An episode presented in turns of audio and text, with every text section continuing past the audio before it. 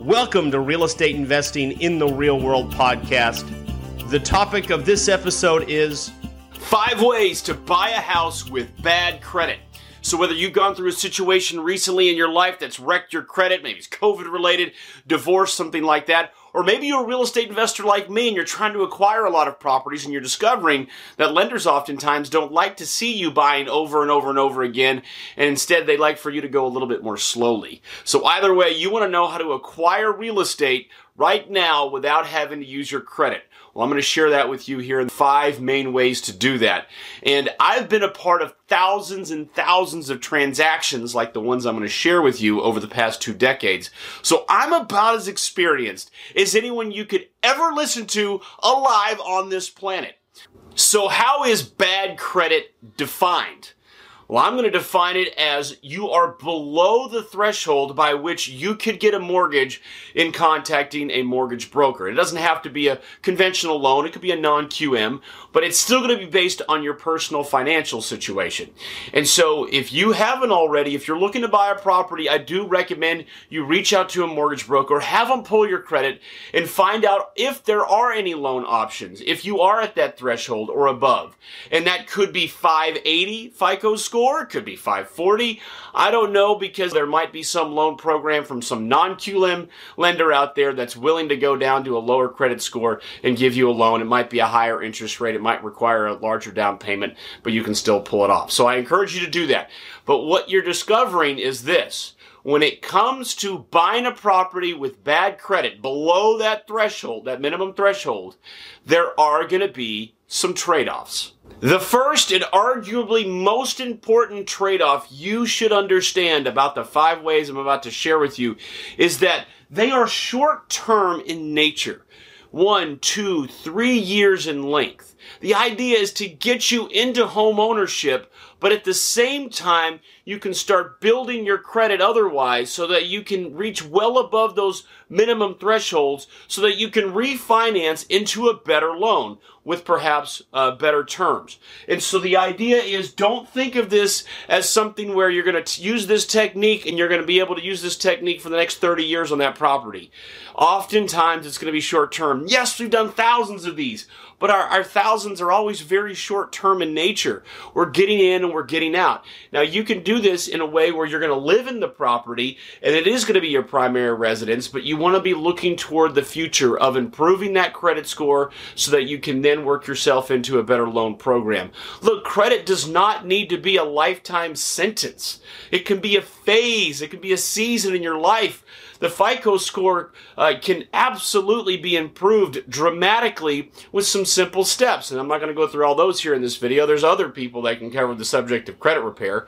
The idea is that this is short term in nature. Trade off number two is that beggars can't be choosy, meaning you have to be flexible. You may not be able to choose your dream home right away or the perfect home that just dinged on your phone from your Zillow or Realtor app. What you instead need to look at is the idea what properties you can use these techniques on, not simply the idea that if I can't get this home with this technique, then I'm not going to do it. Now, it is possible that all the stars align and you can use one of these techniques on a property that is your dream home. But I do want you to be aware that as a trade off, you might need to be a little flexible. The third trade off is that you're going to have to search a little bit more than the average person you're going to have to, in many cases, go after off market properties, which may mean you have to spend a little bit of money to market to them. But the idea is you're going above and beyond to try to find these deals because many of these techniques require you to work directly with a seller where there's no agent in the middle. So it's not quite as easy to find. The great news about this though is you also get better deals. So yes, it's more of a hassle, but you get the uh, added bonus of uh, potentially getting a much better deal as well. And the fourth trade off is some of these techniques are more complicated from a paperwork perspective, from a negotiation perspective, from a structure perspective. So I'm going to go share with you on these five ways which ones are easier and which ones are more complicated. But the ones that are more complicated, of course, those are the ones that are the best techniques, and those are the ones that oftentimes at some point you may need to work with a mentor or someone to guide you through. All right, so without further ado, understanding these trade offs, let's dive into the five ways to buy a house with bad credit. The first way to buy a house with bad credit is a hard money loan. What's a hard money loan? It's a loan where it is based on the asset, not on your ability to repay. In fact, I have developed what I consider to be one of the largest, if not largest, databases of hard money lenders, and it's free. So if you want to find a hard money lender in your area that can lend on the asset, not necessarily on your ability to repay, there you go. Now, there is some trade-offs. Number one, they're going to probably require a big down payment 20, 30, 35% down. And then the interest rate might be 9% or even more. And also, it's a short term loan, maybe one to two years. So, why would anyone ever do this? Well, obviously, real estate investors do it if it's a really great deal. But even if you're not a real estate investor, why would you do it? Maybe it's because you want to get into a deal and you know that a year or two from now you're going to be able to refinance. Now, this does also allow you to buy any property out there on the market. You can use the easy way to search for properties and just wait for something to ding your phone. So, in a way, it's no different than any other loan. The difference is the size of the down payment. And the reason why the down payment can vary is if you if, if you get one that already has a lot of equity in it and you, find a good deal, they may not require as much down. But if you're going to pay retail for it, they may require you to put 35% down. You might be saying, Phil, I don't have 35% to put down. Okay, okay, don't worry. My techniques get better. This is just the first one. The second way to buy a house with bad credit, kind of a long shot of an idea, kind of a Hail Mary pass, if you will, and that is to get someone else to buy the property for you and then you just pay them. What I call private funding. Yes, this does exist. I've seen it plenty of times in my career. The most likely situation is where it's a small business owner and they have a key employee that may be moving away because of the affordability in the area. And that business owner may be willing to buy the property. You rent from them for, or even pay them. And then a couple of years later, you get a, a real loan. And uh, that's exactly what I've done to several of my employees over the years. So this de- definitely does exist because I know I've personally done it. And I went and found a great deal, had it fixed up, and then they moved in. They walked into a bunch of equity, and then a couple years later, they were able to refinance. So, uh, this right here would allow you to buy whatever that, that private benefactor is willing to buy, right? Whatever you can afford. Again, it would be short term in nature because the idea is that person may not want to uh, be your bank for the next 30 years, but they might be willing to do it for a year or two until you get your credit up until you can refinance. The third way to buy a home with bad credit is a lease purchase arrangement. Now, is that really buying? In a way, it is because you are getting the option.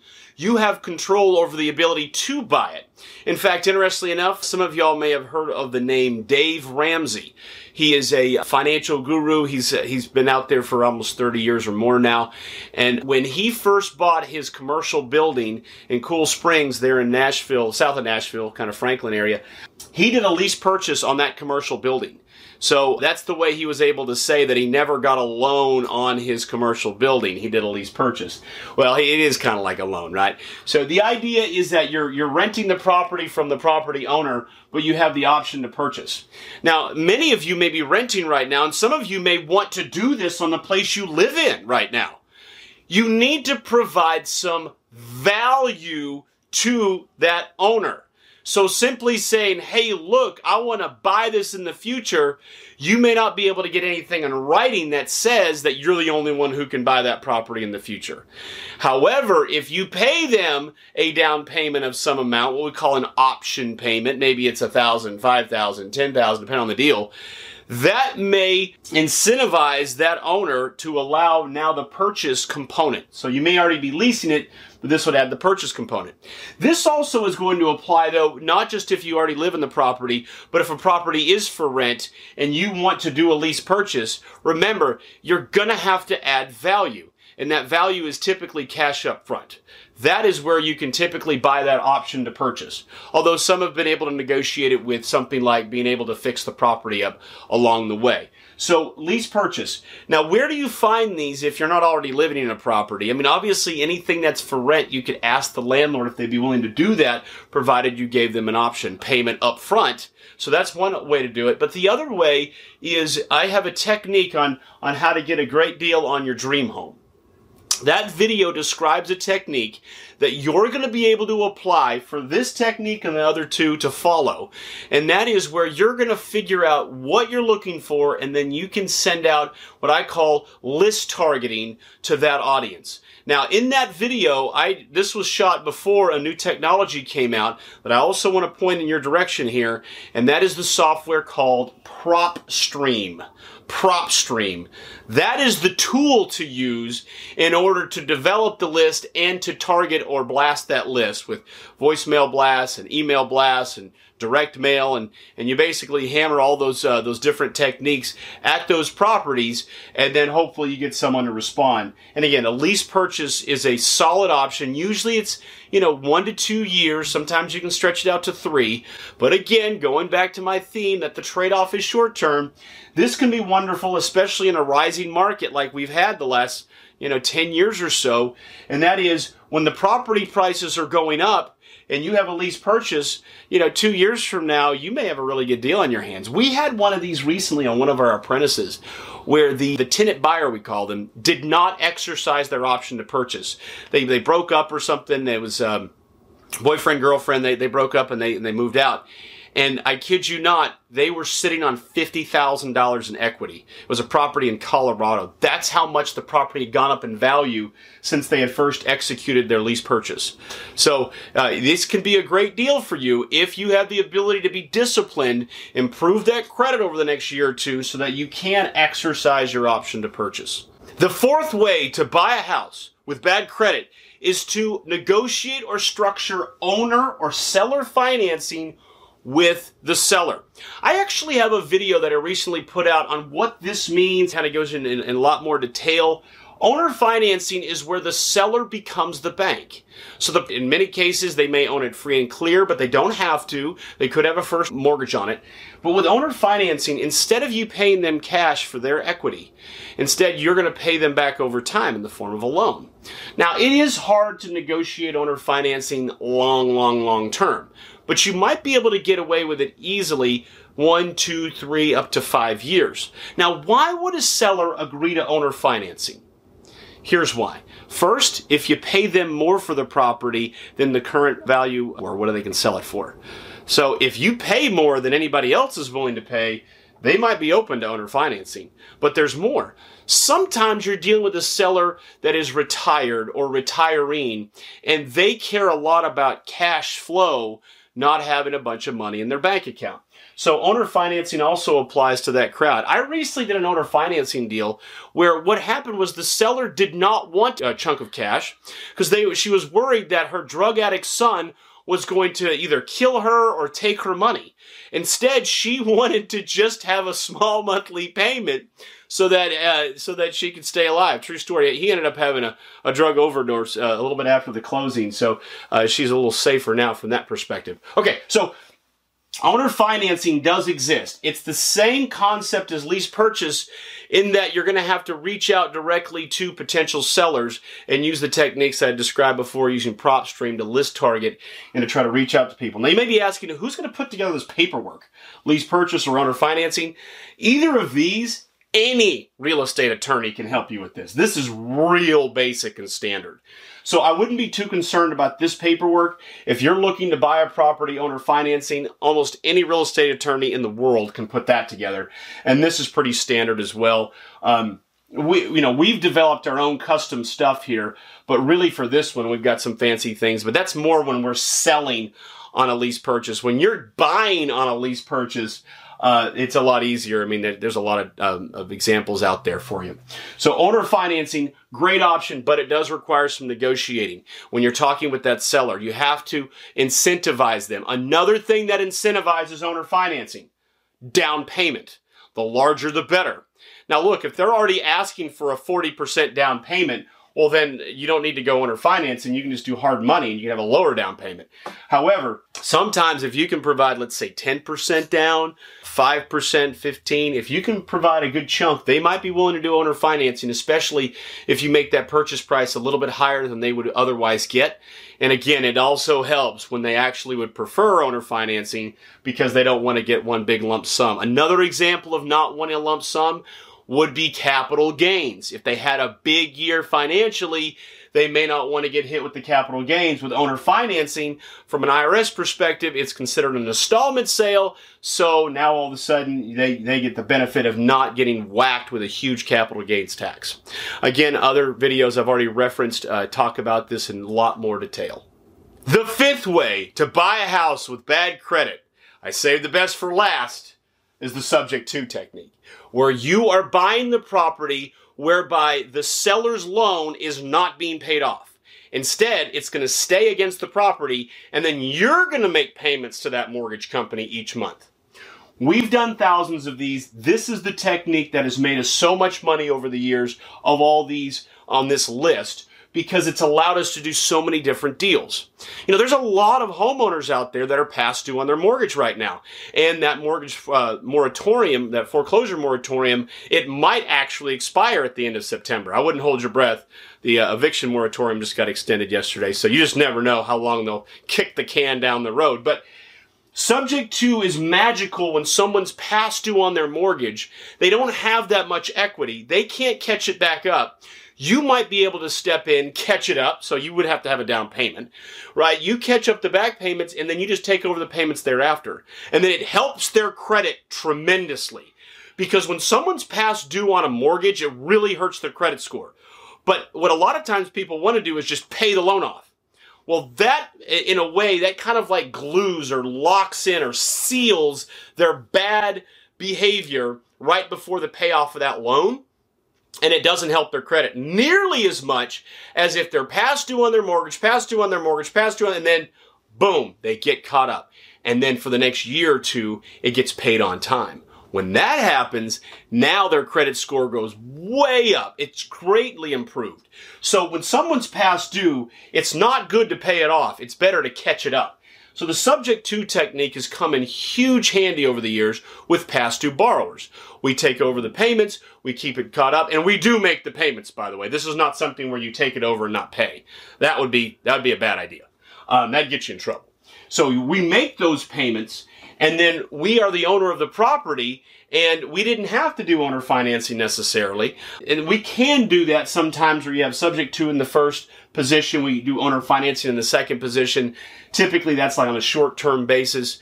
But uh, this right here, you're going to see a lot of these coming up here in the next six months or so, where people were past due 12, 8, 16 months, and some of them are not going to be able to qualify for any form of a loan modification. And uh, I'm not saying that it's it's a it's a small number. I mean, if they're past due 12 months and their you know and their payments are thousand dollars, it's twelve thousand dollars plus all the fees and penalties. So, but if you've got somewhat of a down payment, you can buy quite a bit of property in the upcoming times with uh, with the subject to technique. Now, this is the most complicated. There's a lot of ins and outs here. And when it comes to this subject, I've always told people you better get the right mentor. Because if you do this wrong, you can get some big trouble. But if you do it right, you do it legally, this thing is marvelous. And, uh, and also you can utilize this and add the owner financing component. Again, this stuff gets a little complicated. This is a lot more straightforward and easy. But those, those techniques are the five main ways that you can buy a property, even if you've got bad credit. And, and, and again, it's more for the short term. You get in and then you can do something with it. Now, as a real estate investor, we like to get in, fix it up and resell it. Get in, get out, make big money that way. But if you're going to move into it and you're going to live in that property, just be thinking in terms of being disciplined to improve your credit so that a year or two down the road, you can refinance into a better loan. All right, y'all. Well, I'm Phil Pustejovsky with freedommentor.com, and I've also got a quick gift for you. Uh, this is my book, How to Be a Real Estate Investor, which is sold on Amazon. It's been a bestseller for over a decade, and uh, I do revisions to it ever so often, so it's up to date. And if uh, if you want, you can get access to this for free. And if you want to learn how to do this on an entirely new level. If you want to be able to apply these techniques correctly so that you can do hundreds and hundreds of these deals and, and you too can become a real estate mogul, consider my apprentice program where my team and I, we will mentor, guide, and we will train you into how to be a first class market leading real estate investor.